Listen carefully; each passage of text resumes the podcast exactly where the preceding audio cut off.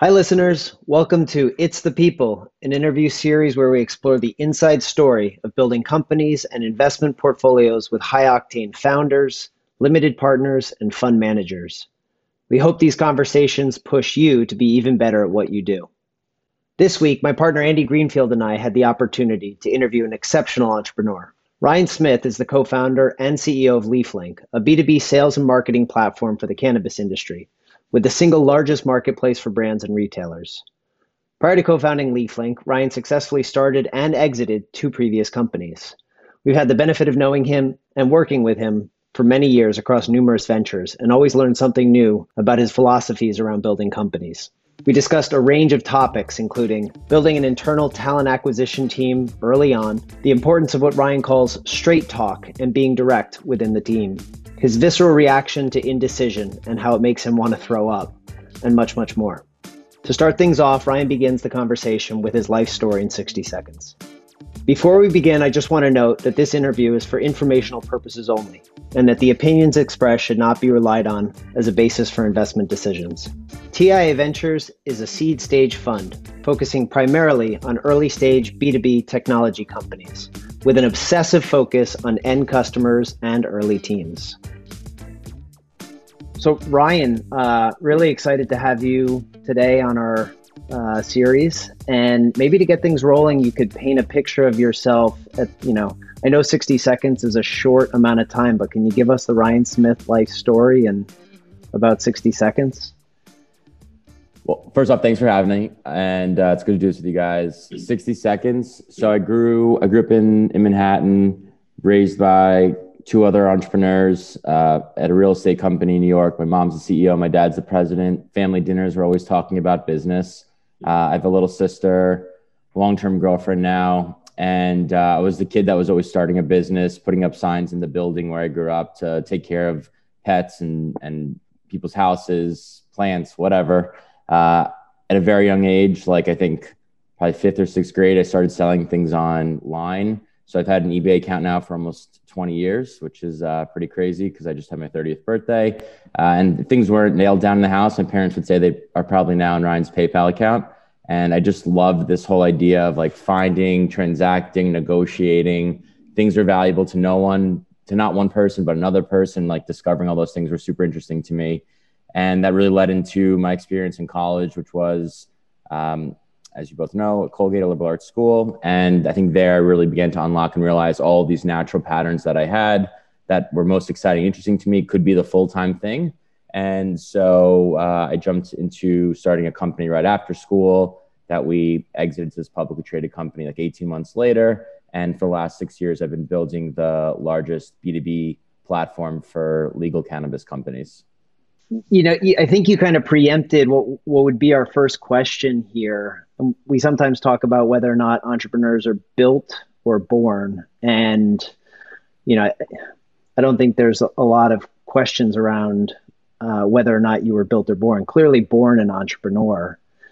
Uh, that said, there's a lot of natural athletes out there who never make it to the Olympics. And I guess I'm curious, what have you had to build to, you know, what muscles have you had to build uh, in order to become the entrepreneur that you are today, assuming that there was a lot of natural talent there? There's still a lot of learning to do. The bit that I've always, that I've continued to work on is like the difficulty of delegating. And I think I've gotten much better at that just as I get exposed to people with greater skill sets, deeper experience and, and backgrounds that can just do a better job than I can at certain things. But up until probably LeafLink, whenever I was, you know, the social chair of the fraternity or selling things at school or selling things online, it was always, I was doing everything and there was no one really there to support me. And so I just got into this routine of like, there's no job too small. Everything is important because it's all just the next step to the, to the next step. And so figure it out, take care of it. And that's it. And now I'm getting more comfortable with, I think, developing a muscle of just like finding the best people we possibly can, welcoming them to the team. And then as a result, creating an environment that everyone else can learn too from people that have more advanced skill sets on things that, you know, for example, I was closing out LeafLink's QuickBooks for the first couple of years. Now we have a full finance team and it's, these are just like things that are required and necessary, but definitely took some learning. Is there anything that pushed you over the edge on that one? Because that's often one where people have to get hit in the head with the two by four to let go. Uh, and sometimes people just are fortunate they do it naturally. How, how did it happen? Was there any watershed event, or you just said, I can't work twenty-four seven? Or it probably came mostly from advisors and, and investors, I'd say. I it took me probably, so, you know, LeafLink, we've raised over one hundred twenty-five million dollars in equity, quarter billion dollars in debt over the last five years. And it took me several years to understand, like, what do I enjoy the most? What am I actually good at? As I meet more people, seeing things that other people are good at, and then just like kind of playing to those strengths, and the things that are not my strengths, and having more of that self-reflection and awareness, I could say, all right, well, I'm, I have a skill here, or I'm interested here, just as kind of just as important, and others are interested elsewhere. And so like, that's to me, the team. I think it was also just getting to meet more people. Like one of my other, I think, skills is the ability to, you know, share my excitement for what we're building at LeafLink specifically, but then just generally like connecting and, and building relationships. And so those things to me are most exciting, and the ability to delegate allows me to devote more time to those things that I find more interesting and important, and what I can provide uniquely to the business. So you talk yeah. about delegating, and I'm, I'm curious, like, as you let go of some of these activities and you hire people, and you've done such a good job at this, you know, you go from running the QuickBooks to now having a full finance, you know, back office, I'm guessing, that's handling your books and tax and all that. How do you know if those people that you bring on are doing a good job? Two ways. There's first, continued reliance on advisors, investors, and having them build relationships with those people as well as the company. Sometimes a lot of the recommendations or referrals will, will even come from these groups, so they're a bit pre-vetted. The second is, and I've noticed this happen a few unfortunate times, there's almost organ rejection of people that are not maintaining some of the missions, some of the mission and cultural pillars that we find really important at LeafLink, like saying it straight, being direct, um, you know, high levels of ownership. If you don't have those things, you tend to get, it just, it's kind of like an organ rejection, I think, happens. So by bringing in great people, then it helps maintain a certain standard. But I think that's why it's important to always continue bringing in amazing people, even more amazing time and again, uh, really true rock stars, so that you can always have that standard kind of natural maintenance. It gets harder when you get bigger, I'm sure, but like we're, I think we're actually hiring our two hundredth person this week. So uh, it still works that way, but maybe when it's, you know, two thousand, it's different. Uh, I'd love to take a step back. Uh, a minute ago, you talked about, you know, learning the things you're good at and the things you're not good at. I mean, a lot of us would look and say, hey, Ryan's a great entrepreneur. He's got to be good at most stuff.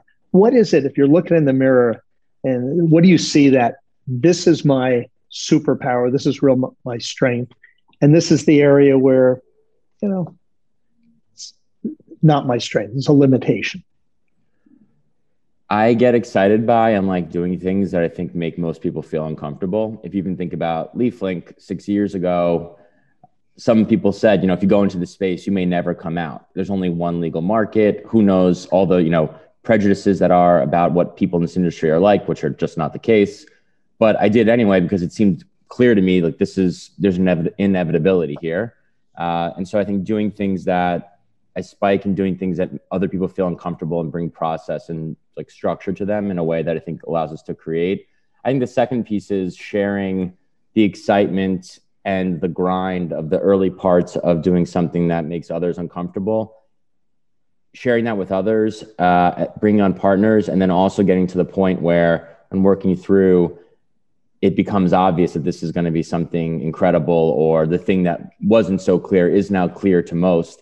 And so the same people that may have said, you know, if you go into the space, you may never come out, are now saying, oh, LeafLink, like, what a great team. What an exceptional opportunity. You all must be geniuses. And it's like, all right, great. So we saw that early. We built, we rallied around that and created momentum around that when most weren't looking.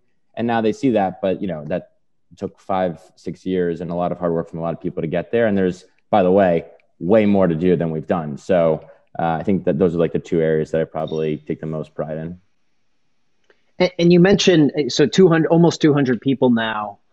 Um, and you, you painted a, a quick picture of kind of the other ventures that you've started over your career, dating back to, you know, ten years old, selling stuff online.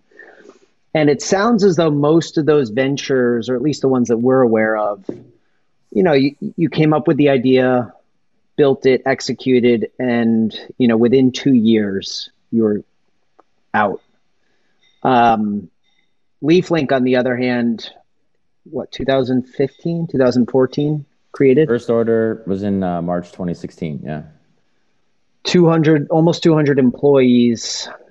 Have you found a new gear or some new, you know, skill or superpower, to Andy's point, that you have that you didn't know you had, uh, or that never had a chance to kind of manifest on previous ventures? There's something really, I'm still working on this, but there's something that I find like really exciting now to, to, by bringing in more of these people, like what they can create, and then like how it builds almost this like flywheel on itself. I, uh, I honestly like most enjoy just like there's, I like enjoyed the challenge of if someone on our team wants to meet someone or we want to get in front of someone, that like I always figure out a way to do that.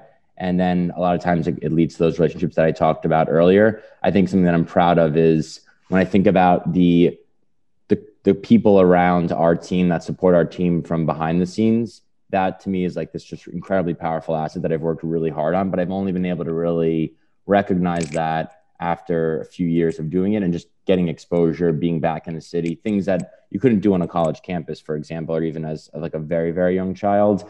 Now I'm starting to see the results of that. And I think that's part of our competitive advantage and things that we don't even quite often talk about.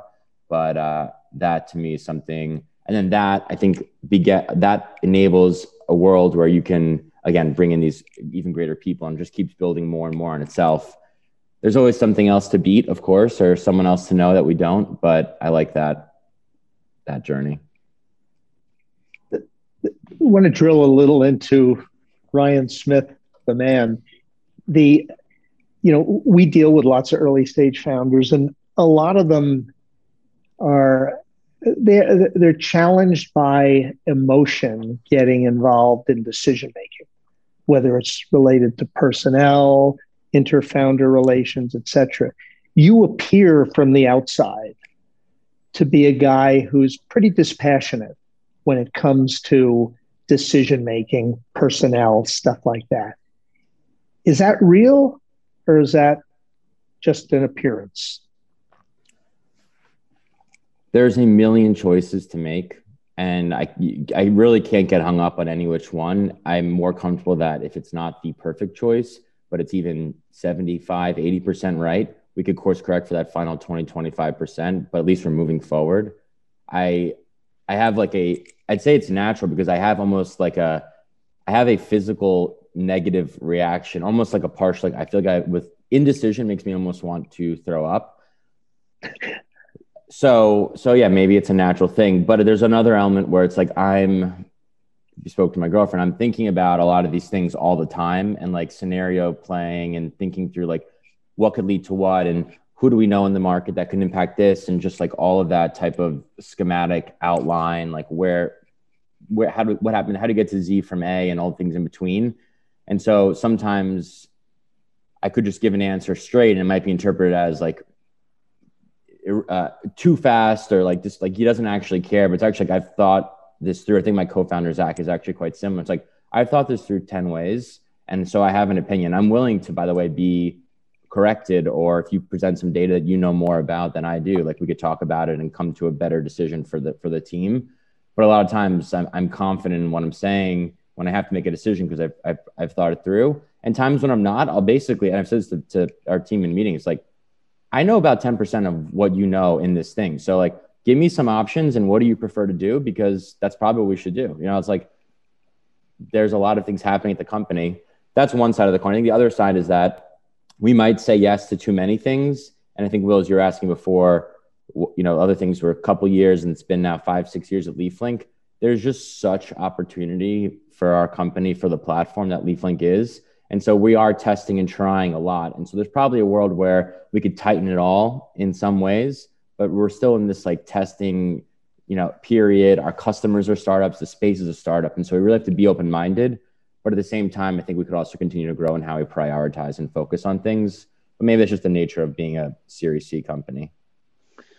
Ryan, you, you've said, say it straight, be direct, high levels of ownership, you know, as, as some of these kind of cultural values at LeafLink. And I think you just, you know, s- talked again, just based on Andy's question, you know, about the importance of being direct and saying it straight. How does that um, affect or translate to your ability to also inspire and get everybody super excited and, and be kind of the cheerleader in your own way around, you know, LeafLink and, and what you guys are trying to build? Like, is it hard to be super direct, to Andy's point, and, and very dispassionate sometimes in decision-making, but at the same time have to carry the torch of, you know, basically creating a business, creating a new category of business in a new market? All these things have been so much harder the last eighteen months. Uh, just not being together, and the energy that was in just doesn't even need to be the office, but just at events or people around each other. Like we, there was a lot of positive, like type A, really driven individuals. When you put them together, like that is, that is LeafLink to me. And that was my experience from the very early days. Like you lose some of that. And so I think when you have conversations on Zoom or remotely, you don't, you can't read body language the same way. It might come off as more negative or even aggressive than it was meant to be. And so then sometimes people who are in their houses could go down a whole path of thinking that's actually not even the case, and could probably have been rest assured if they bumped into that person later the afternoon or the next day. So I think it's been much more challenging. And for the right people though, it is still, it is still exciting. I think it, it helps rally momentum around the goals that we have. But for some people, it is not exciting. It's, uh, you know, some people coming from, I'd say, like much larger companies, you know, it, it's really based on this concept that we need speed and we need to make decisions to move forward. And so there's no point in, like, you can only plan so much, right? Uh, and so I think that's, for some, exciting. For others, they would prefer just to plan and not do much. And so for them, I'd say it's not, doesn't rally them, but it, I think it rallies the right people. There's a balance. You know, Ryan, you've used the D word a lot, decisions. And if we roll the clock back six years ago, you start LeafLink. Now we're looking at a company six years later that's doing exceptionally well, approaching unicorn status, two hundred people. And we often talk about an entre- entrepreneur's path, which is a series of decisions. As you look back, are, are there any turns you made that you wish you hadn't? And conversely, were there any decisions you made that as you look back, you say, wow, that was the right way to go versus another way that may have been considered? Pivotal decisions. So mistake ones. Uh, I think I... The company that I started before LeafLink that we were fortunate enough to sell, and it was a successful transaction, we were not as rigorous in the hiring processes there as we were with LeafLink. As we, but I mean, as we've gotten to, and we'll continue to progress along for LeafLink. And so I think although that had a successful outcome, there was a lot of mistakes bundled up in there that just kind of get glossed over because the the terminal state was a success, or you know, somewhat successful. I think that was one. Another, thinking back even further to when I first met both of you, like in college, the progression was always very clear. Like even growing up, although I loved doing all these projects, it was, you go to this school, you go to that school, you go to this college, you work at Goldman. That was like pretty much the progression. Uh, and and I, you know, entertained that always as a thing that was like that. All right, well, that seems like the most competitive thing. It, it's interesting. You know, I, I find these topics fascinating. So go with that. I think I probably spent a little too much time considering it, like doing the super day and all those different things. Uh, but I think what, what, what really helped, honestly, was I had a pretty serious brain injury in senior year. And that was like, that was pretty rack. That r- racked me a bit. And after I came out of that, I thought to myself, I'm like, wow, well, could just be dead. So uh, what are we, what are we even thinking about here? Like, do the things you want to do. You know, it might be dead tomorrow or the day after or today. So like, I just don't want to have any of those regrets living my life. And so I don't really have very many of them looking back since graduating. There's probably a million little mistakes that were made, but things that I just can't, the same way, like we got to make decisions and move forward. Always moving forward is another thing that we say a lot uh, at the company, say it a lot in my family. I just can't get too hung up on mistakes made. And although there were, I'm sure many, but none that were so foundational that like I deeply regret. I didn't know about the, the brain injury, uh, you know, and those, those kind of existential moments can be so impactful. I know I've, ha- I've experienced some of them. The only challenge I find is that like a couple years later, they feel dull in your memory and you kind of just get into the pattern of life again. I'm curious, like, do you have a way of keeping moments like that that drive you just, you know, front of mind, constantly like a reminder to say, hey, like keep pushing forward, keep breaking rules? Or is there any way that you keep that fresh in your mind? The experience itself, I like don't, I more remember the end period. So like, I, and I actually prefer not to like call it to, to, to mind too uh, frequently. I I think always pushing forward for the next thing. And I think there's like a challenge. I just read The Psychology of Money, but it says like, there's always a challenge in like recognizing success as you define it, but because we like to keep pushing the goalposts back. But I think there's something healthy about doing that at certain stages of your life versus others. And to me, that like increased competition, risk are all very exciting within within a re, you know within reason. And so that for me keeps it, that makes me feel like I'm always moving forward and challenging myself. And so then as a result, not doing anything that I would regret not having done five, ten, fifty years from now. And so it's lightly woven through it. I will also say that I was probably like eighty, seventy-five, eighty percent sure I wanted to be an entrepreneur. And so I was kind of like on the cliff, and that just like totally, you know, kicked me off uh, full-heartedly. So it was a good, I think it was a good experience, and there was good that came from a very negative experience. Let's go turn the clock back again it, to a time when I think LeafLink was maybe two years old, maybe one year old. You had a chance to sell LeafLink. That would have been think, that, that would have been the biggest mistake. So that, good memory. That would have been the worst one, one hundred percent. Yes. Well, we remember we remember that well, and it was, I think it was for twelve million dollars. LeafLink's now approaching a hundred times the value that you would have sold it at. Can you talk about, you know? It's actually, it's, yeah, you're right, one hundred, okay. Yeah, the, uh, unless there's a round coming up. No, no, no not that uh, I heard of yet, no.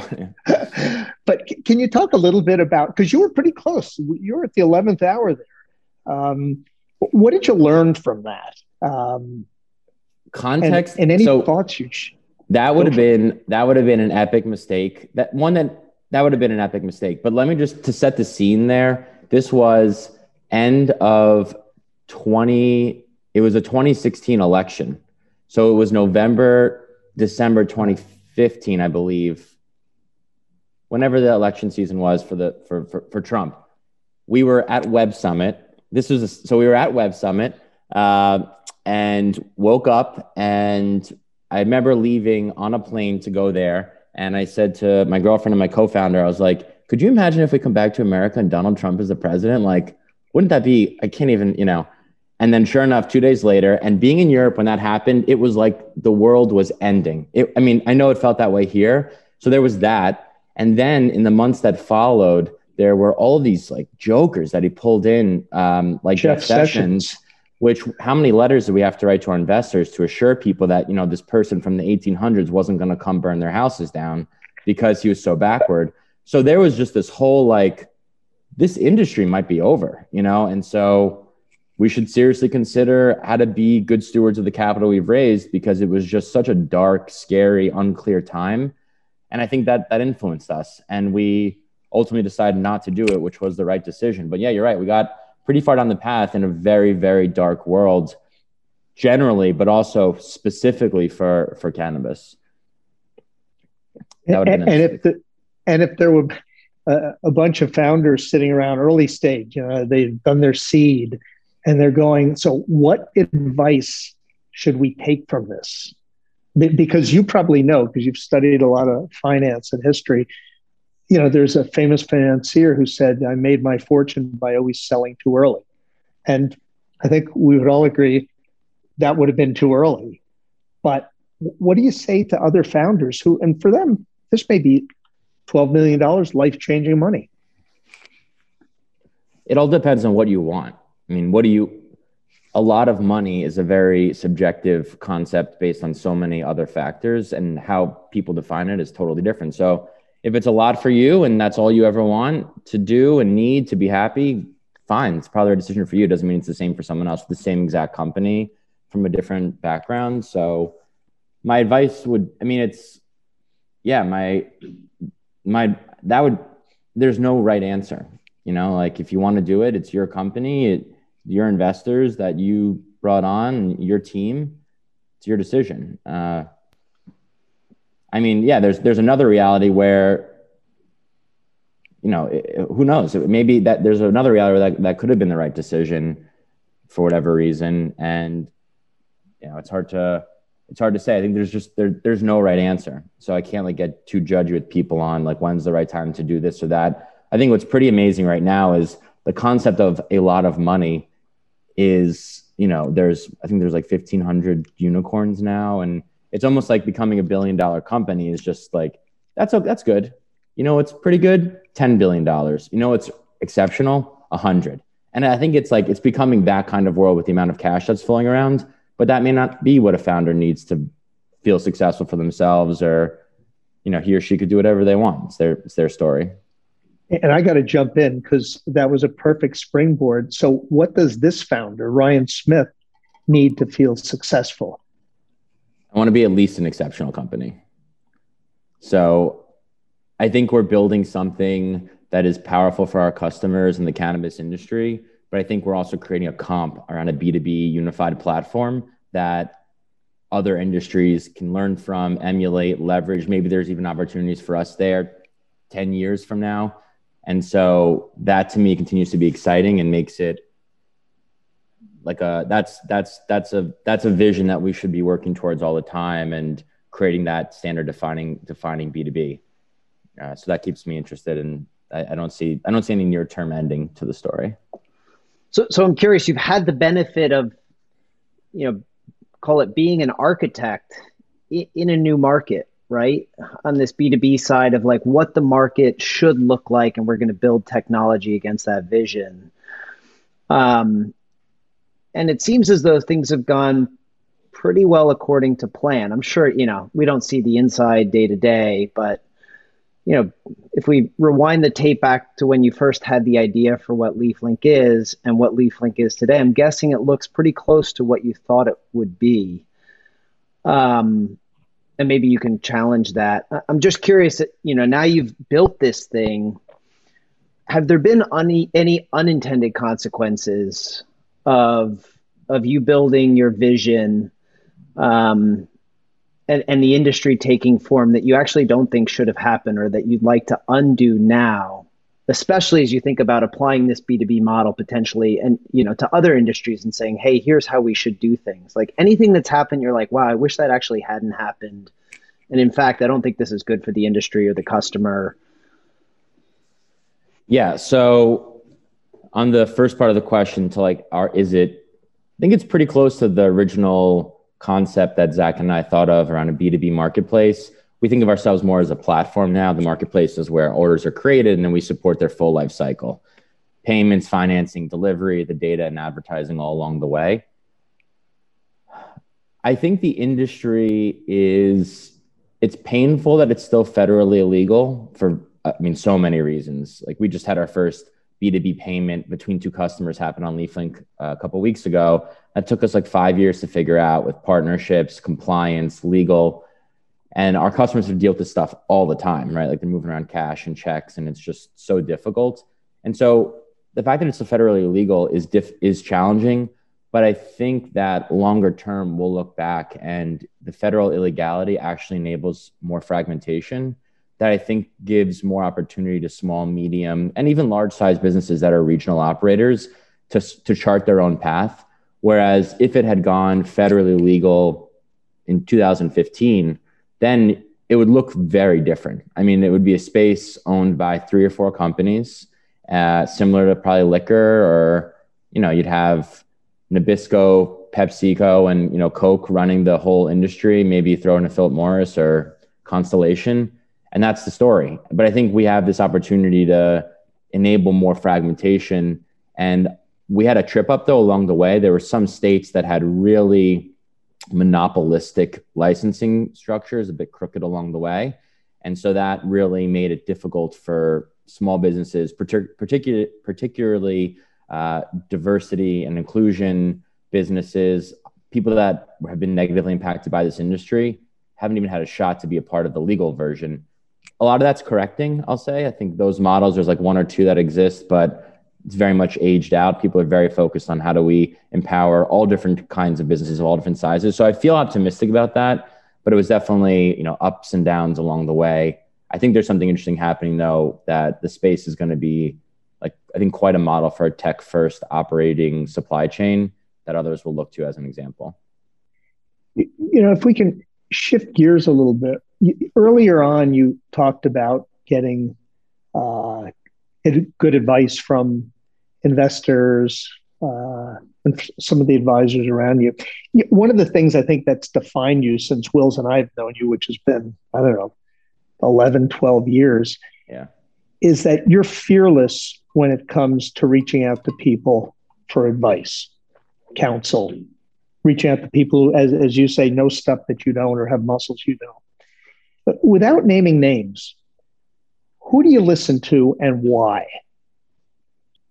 It depends on the topic, but I think recently I've just been most, I've been closest with, most reliant on, and I think vice versa, founders that are either right where we are or a stage or two ahead.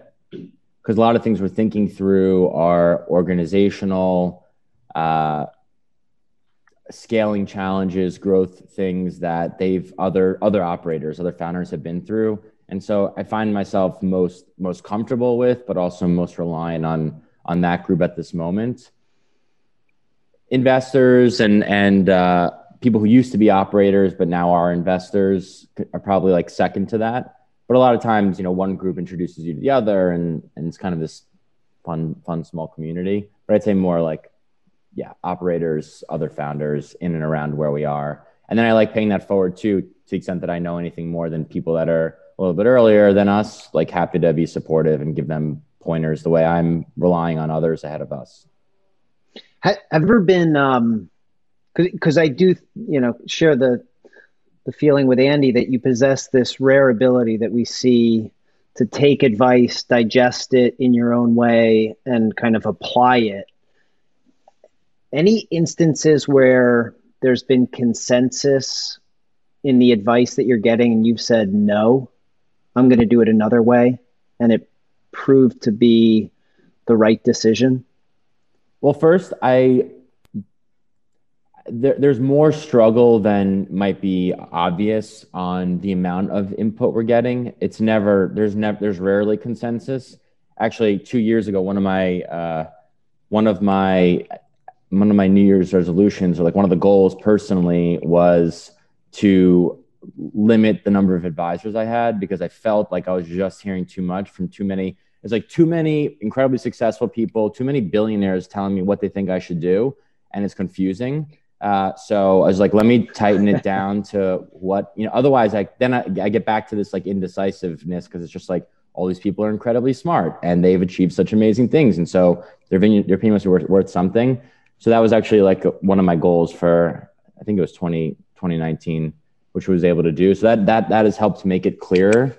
I, I, I do remember one, one occasion way, way, way back where I think you had a number of investors around you, some of which, uh, some of whom were saying, squeeze as much revenue out of the retailers. Great one. Yes. And the brands as possible. And you had some others who were saying, forget that, take territory, make it frictionless. Yeah. Okay. So this is, so one time, so one time that I could think of where we got uh, advice is when we were first pitching LeafLink in the seed round, we used the word marketplace, even though there weren't a lot of B two B marketplaces that existed. But because they heard that, their minds went, oh, well, marketplace, you should take a take rate. That's how marketplaces work. And Zach and I were not confident that that, that was correct, that B two B is more complicated. There's a lot of lot more idiosyncratic differences between how those transactions and relationships work. That is not the same as a B two C marketplace. And so we really, I mean, every single round up until like pretty recently, like a year or two ago, people were asking like, take rate, take rate, take rate. It's like, everyone, this is not how this works, right? There, it's, there's multiple monetization points across the lifecycle of an order. That's why we're a platform. So I think we could have easily caved on that one. And instead of doing a flat rate dollar fee to be on the platform, we could have been charging a take rate from the beginning. There's a whole element around, like we would have needed to get cannabis licenses to do that, and et cetera. But we pushed back on that really hard. And, and that was advice given that we did not take. There, you know, Ryan, one other thing, because before we did this, you know, Wills and I and Randy were talking about, and Wills and I in particular, because we've known you since the dinosaurs roamed the earth. But, uh, you know, people think of Ryan Smith, this guy executes, and you've seen emails from us, you know, quarter after quarter, execute, execute, execute. So you're c- clearly something you're very, very good at.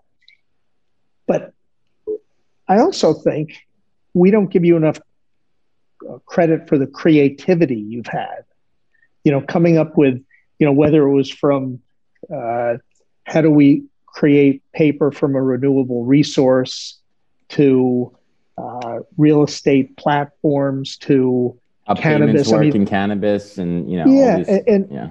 And these are fundamentally creative things. Where does that come from? I mean, you're a great executor. Yeah. Where does the creativity, is there some source, wellspring, something in your background? I think most, anyone close to me would say I have like trouble with rules. If they don't make sense to me, I mean, they were just made by someone else a lot of the time. And I think most people are like severely limited in how they see what's around them or the opportunities in front of them because of what they were told by someone else who's just someone else. I don't really, I, you know, I was like, I was probably a, I was a smart kid, but I was probably a pretty difficult kid if you ask my parents because of the same thing. And so I think I don't, I'm always interested in like thinking through what else, what could be and, and taking risks. Otherwise, like, are we even writing an interesting story that anyone would want to read in our lives? And so for me, that's exciting. And yeah, I don't know, the creativity is, if you talk to enough people, yeah, I don't know. I, I don't know. It's just kind of how it is. It's like what's most interesting to me. Talking about things that are already solved for or simple or are figured out are boring. Uh, and if someone if someone thinks they've figured something out, love to prove them wrong. But sometimes things just are a certain way. And so move on to another topic that's yet to be explored and or is even a completely new space like where we where we operate today. Just on this smiling. I just want one quick one. I love that line. I have trouble with rules, and you find yourself running a the the leading company in one of the most regulated, rule-bound industries on the planet. And we, but for the record, let it be known, we love compliance and rules in cannabis, and we follow all of them like completely. Huge investments, millions and millions of dollars spent to make sure that we're we're in compliance, and we use licenses and all that. It's more of a comment about myself personally versus, uh, yeah, the business. We recognize well, we're in a regulated space. I, I'm curious on this topic. Let's say you woke up tomorrow and all of a sudden, you know, this has all been a dream. And you now have the chance to go build your next thing, be creative and execute and uh, maybe break rules or challenge assumptions, challenge the way, you know, some industry has developed. Knowing everything that you know now, building LeafLink, building other businesses, are there any qualities in an industry that you would look for, or, you know, business model types that you would focus on as you would set out on your next venture? And you know, again, I recognize you're still deeply involved in LeafLink more than ever, but like, again, you just have the chance to wake up tomorrow and go after something else. What are you going to look for? What kind of opportunities? If I had a certain level of success, if this was an option, I'd probably pick doing something. My family's in real estate. I love architecture, something that I've always thought it'd be amazing to just build buildings that are simply beautiful. Like they don't make sense CapEx. They don't make sense as an investment. They're just like an incredible legacy to leave that lasts longer than you. And like, what if you could find the best architects in the world to like build their wildest dream structures? You have to fund that. Uh, but I find that incredibly like interesting. I don't think that actually makes very much money. It's probably a great way to spend a lot of money. if, uh, if I had to make m- money, more money, uh, in this like alternate scenario, and I was starting from, from step one, and honestly, it would probably be pretty similar. I think I, I, I love this B two B concept. I think there's a, a ton of opportunity. I actually think that the thing that disrupts all of the main players on the B two C side is that everything that, uh, these large companies touch comes through B two B channels. It's, it's a, it's a much, it's a huge market. And so I think that is what could be the disruptor for some of these incumbent B two C operators and other marketplaces that we're all familiar with. And so I'd probably go to another highly fragmented vertical. And if it was already, if there were already dominant players, I'd probably go to one of them and pitch them that you could be the first customer and investor in this business. And let's just bring everything virtual. Because if you don't do it, someone else will. You're not the only one I'm meeting with. And so let's build this together. And I've thought about industries like, I think coffee could be interesting. Other things that have some kind of organic raw material that gets branded into a finished like C P G item. I think there's opportunity there, but there's a, but for all the challenges we have being in a brand new space that we're defining something versus disrupting it, in that scenario, there's a lot of disruption you have to do, which I think is a maybe even heavier weight to lift. But if I had to do something again or restart, I'd probably restart something that looked somewhat similar, uh, pretty similar, and just maybe a different, by a different name and a different vertical. You mentioned coffee, and I'm curious, is part of your calculus that you don't want to take risk on the end consumer's desire for the, I mean, I often think about LeafLink and it's like, well, yeah, cannabis works, right? Like it's worked for thousands of years.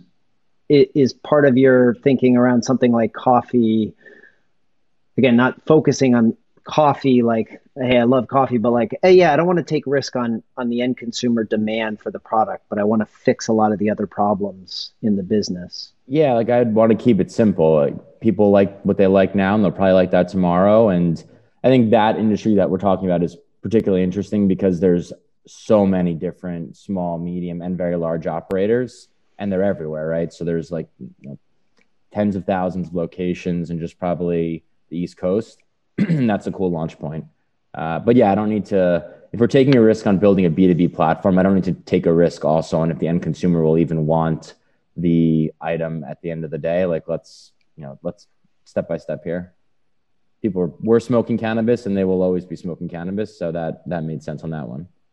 The, you know, Ryan, one of the things we think about when we think of you as a, a guy who's kind of a relentless learner, appetite for building new muscles, developing new skills.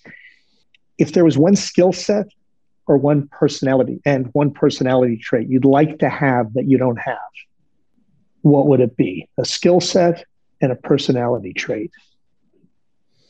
Skill set, I'd like to be able to have like a deeper, I love numbers and I see the world very much like in numbers. I'm always like counting. And anyway, I, I think I'd like to have more of like a classical training on in finance. I think that that could be like really powerful. I'd say that or legal, because those are two things I'm just using constantly all the time. And we have great partners there. But if I had more of that, I think it could be helpful. A personality trait. I'd say that I, I, I, I could be more patient and maybe less judgmental, but that's also, I think, served us well in, in not, in not moving slowly, but, uh, But yeah, I think sometimes I like I'll make a decision and, and that's that, and, and we move on from it. So I'd say more more patience.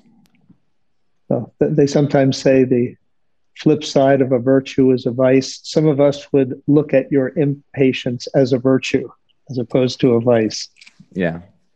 Yeah. Ryan, is it, uh, now that you've built LeafLink to what it is, is it harder to take big risks?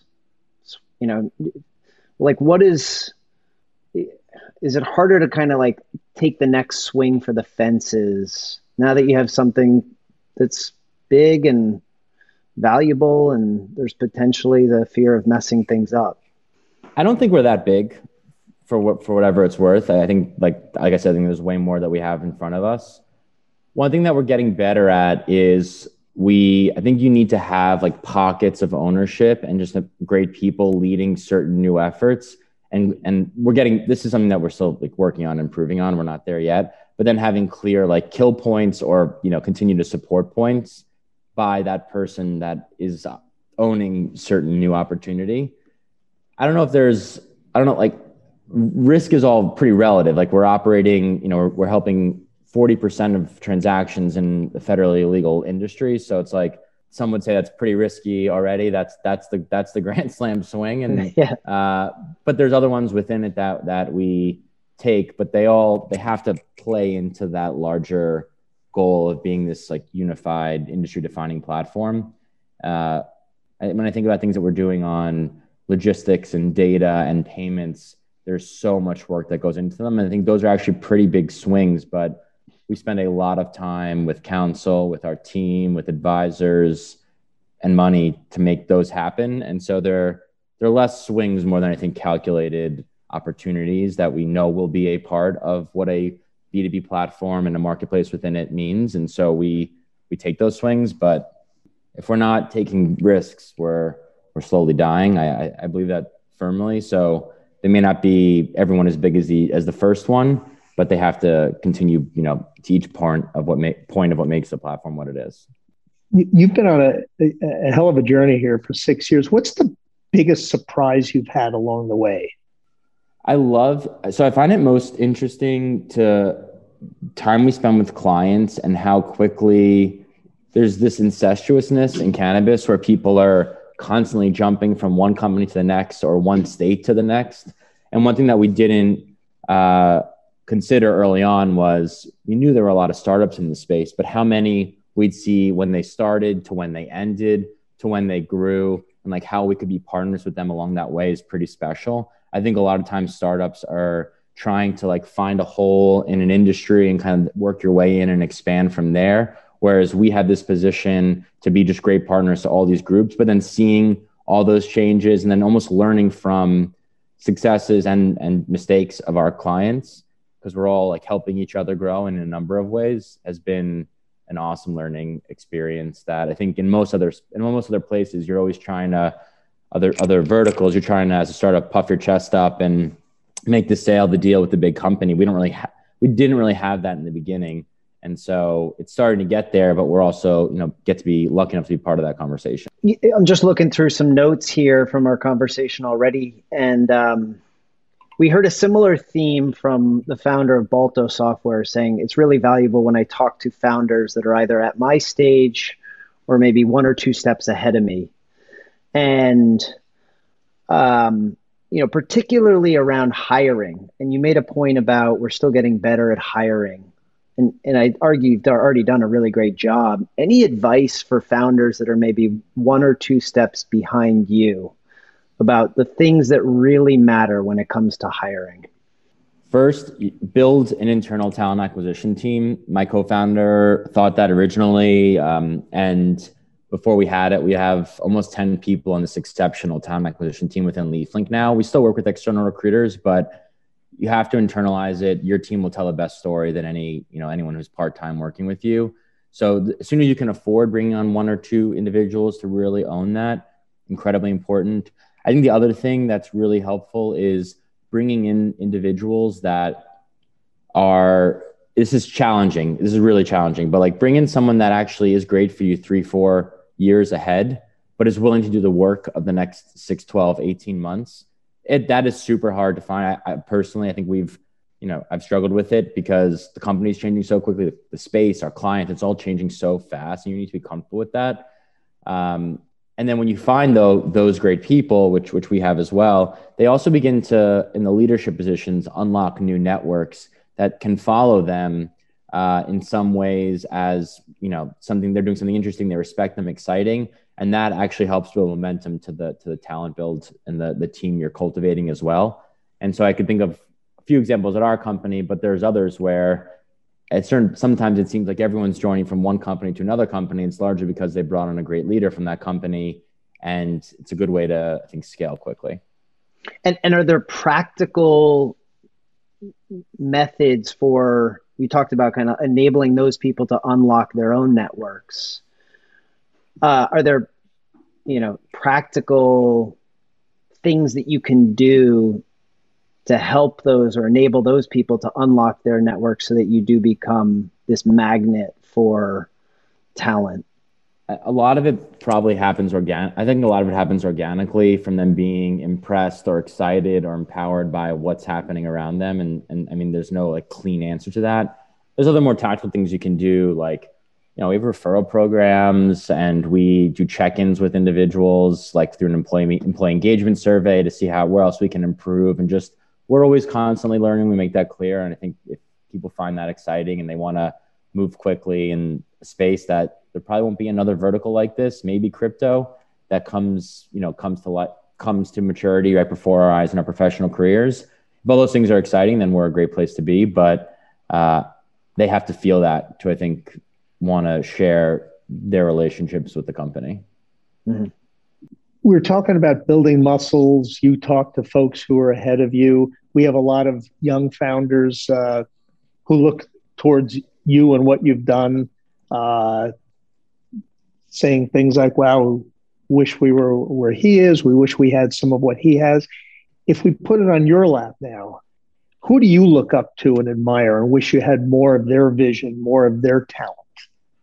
I, I've been most focused on this like team building, recruiting thing. I think it's like the most important thing we could do at LeafLink. And I've really admired a number of people. We've been hiring a ton of people from honestly places like, like Amazon and Apple that are in their day two, and the culture that some of these companies have created that these individuals then really operate with for the rest of their professional careers and bring that to other companies is something that I think is really like some, that's something to look up to. I don't know if it's any individual person, but just like some of these constructs around uh, focusing on the customer or prioritization of efforts and, and what we're all building. Like those to me are really hard and imperfect to know if you ever actually totally land it, but I've seen it at a few companies. And to me, that's something that I'd love for us to have too, and create a world where I think we're on track for this, but people will say, oh, you worked at LeafLink when they went from X to Y, and wow, what a story. Like we'd love to have you here as a result. And then they bring with them things they've learned here that can create value elsewhere and empower other people. Those things to me are, are really exciting. Uh, I, I could, I could say names that people I look up to, but I think those types of cultures are things that I've been focused on mostly as of late versus any, you know, individual, one other entrepreneur or founder. And thinking about culture, and that was a, uh, I really liked how you framed it. You know, somebody says, oh, you worked at LeafLink. Um, if, if you could wave a wand and in, sort of describe or wave a wand over your employees and they would embody the LeafLink culture, what would we assume about any LeafLink employee? What what do they what do they know? What do they do? What is how does the culture manifest itself? A lot of the things we we've talked about, like if if someone if that person joins your team, then they know how to take something from start to finish, deliver on it. They know how to be clear when there's challenges along the way, give the hard news and the bad news.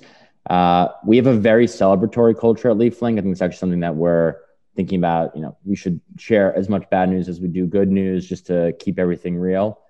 But I think as a result of that level of ownership across start to finish, you're creating things that we talk about building a better community at LeafLink. Uh, and really through collaboration, we get there. Like those are the things that I want people to think, all right, I'm bringing this person here. They're going to get us where we're going and they're going to make it better as a result along the way. That to me is exciting. And that kind of dependability and partnership uh, is something that would be valuable if you bring someone over from LeafLink in a few years. This focus on talent and people, I think, sometimes can be overlooked when so many of the companies that we interact with are are building products and services that hopefully scale and are self-serve, and you know, that the products themselves deliver the whole experience. And and yet I find you talking so much about talent, like the people behind all of this stuff. Do you have any advice for founders that are setting out to just tr- to impart to them, or say in a way that maybe communicates uh, more effectively from a founder like you, this relentless focus on talent? Because at least from our perspective, too often, I think, you know, we hear these stories about great companies that built products that kind of sold themselves, but it's, you know, like, you don't know all the people that were behind that, that made that possible. And I think it gets overlooked a lot. I'm just curious, like, any advice for new founders about the importance of people, not just the products that they're building?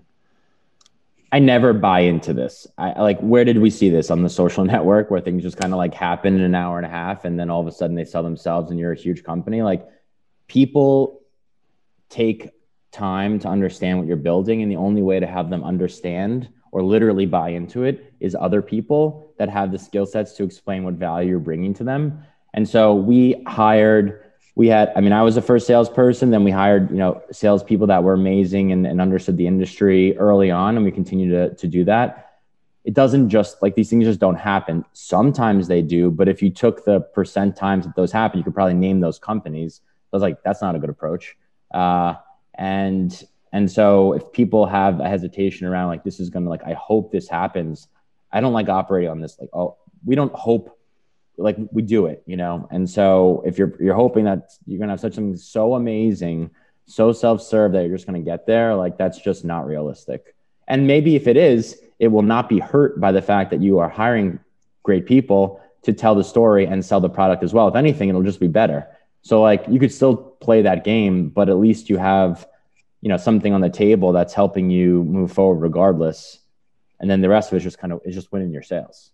That's interesting. I, I, so it's not it's not an either that, yeah. or. It's a yes and in that in that sense. Yeah, it's not if it's it's yeah, it's the second thing you said. It, either or is just, you just don't want to do it. Like right, like just you don't want to you don't know, maybe you don't respect. I think there's another problem. A lot of people don't respect sales, or there's a lot of negativity towards people that create revenue, not at LeafLink, but I think I've seen this elsewhere, and that is a huge mistake. Every team member is important at the company, and one side doesn't work without the other, you know? And so people like to kind of drink their own Kool-Aid of who they are and where they sit, like where you stand depends on where you sit. But all these roles are really important in getting where we're going. So I feel really strongly about that. Sales is an important part. Account management's an important part. All you're doing in a lot of those roles is really building a relationship, a partnership with your customers. And so that's, that's, that's your in, you know, that's, that's how you support them. They support you, and you, you keep going. So why do you think this perception exists that, like, oh yeah, I'll just build a product and it'll sell itself and I'll create TikTok? I'm also speaking from a B two B marketplace where, like, you have to sell enterprise solutions. B two C, I just, it to me, in a lot of ways, seems kind of like a whole black magic. I don't understand. Like, so I don't know why some things work and other things don't. And uh, so maybe on that side, on that side of the spectrum, there are things that are that what I'm saying doesn't necessarily apply to. I just don't really understand B two C the same way, and all the kind of hacks, you know, but viral games that people play to to, to make platforms. It's just, it's beyond, it's beyond me.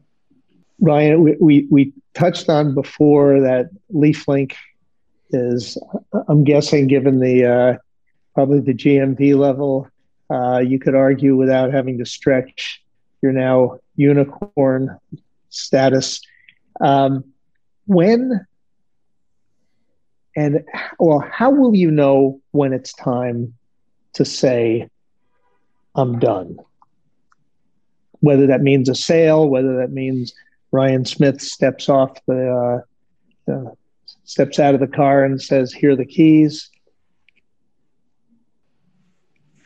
Well, when I'm done, whenever that is, may not be the same as when LeafLink's done. I think we're probably in the second or third inning of the space, and it's been four or five years. I think there's at least another decade of just like really rapid building, maturing, scaling for us to do. How do I know when we're there? I mean, maybe when, if this unlocks new chapters, but maybe when we're the largest operator, largest company in the space, then it's like, all right, we've kind of, we've topped out. Do we begin thinking about how we're going to consolidate, how we're going to, it doesn't make sense to find a bigger industry that we can somehow partner and work with. Anything short of that, though, is just, I think, be more based on personal decision or some ex external factors that are not yet clear to us right now. And let me push on you a little bit on the question of how do you know when you're done there? You know, we've, we talk to entrepreneurs a lot, and, you know, some of them say, hey, once, once I get to the point where I don't know everyone in the company personally, I hand the keys over because somebody else can do a better job. Others say, hey, I'm not, you know, thousand person company.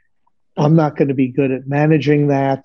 You know, you've managed to continue growing, building the muscles, running the company, doing an excellent job pretty much from any perspective.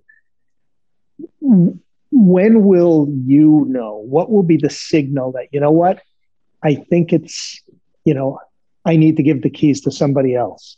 Is it a skill related thing? Is it a, you know what, I'm now financially, uh, you know, as healthy as I want to be? What, what will be the cue? When we, when we stop doing, the reason why I love marketplaces is because there's so many opportunities to do new things. When we stop, when we become a size or something happens to the culture that corrupts it in a way that new things aren't happening and it's not exciting and we're not doing things that just create that energy that I find intoxicating and really enjoy, that's when, I'm probably, that's when it's probably done for me. The reason why I like a marketplace, though, is because there's, if anything, there's too many opportunities, and that's what keeps interesting in what we're building and, and, and allows us to keep going. Uh, but the moment it, the moment the company becomes, I never wanted to work for a very large company. I never want, I never really want to. There's some scenarios where it might make sense for a certain period of time. But the moment we become that large company, which is like this weird end state that's actually the goal of every founder not wanting to join a large company anyway, that's when it's like, well, I know I founded this company, but it's, it now feels like, and I don't think this has to happen, but if it ever felt like, oh, this is now that large company, I didn't want to join either, like, why, what am I doing? You know, and, and I'll do everything we can to not let LeafLink get there. But I think that would be some potential scenario where that would be a thought that goes through my mind. We're not doing new things and it's not exciting. I like that. One, one quick one comes to mind is we're talking about sort of like when it's time for you to hang up your spurs. What would, what's... I know, Andy, these are very uh, old man kind of questions, you know, but I, I got like at least, what am I going to, I have fifty, at least fifty years of building ahead of me. Come on.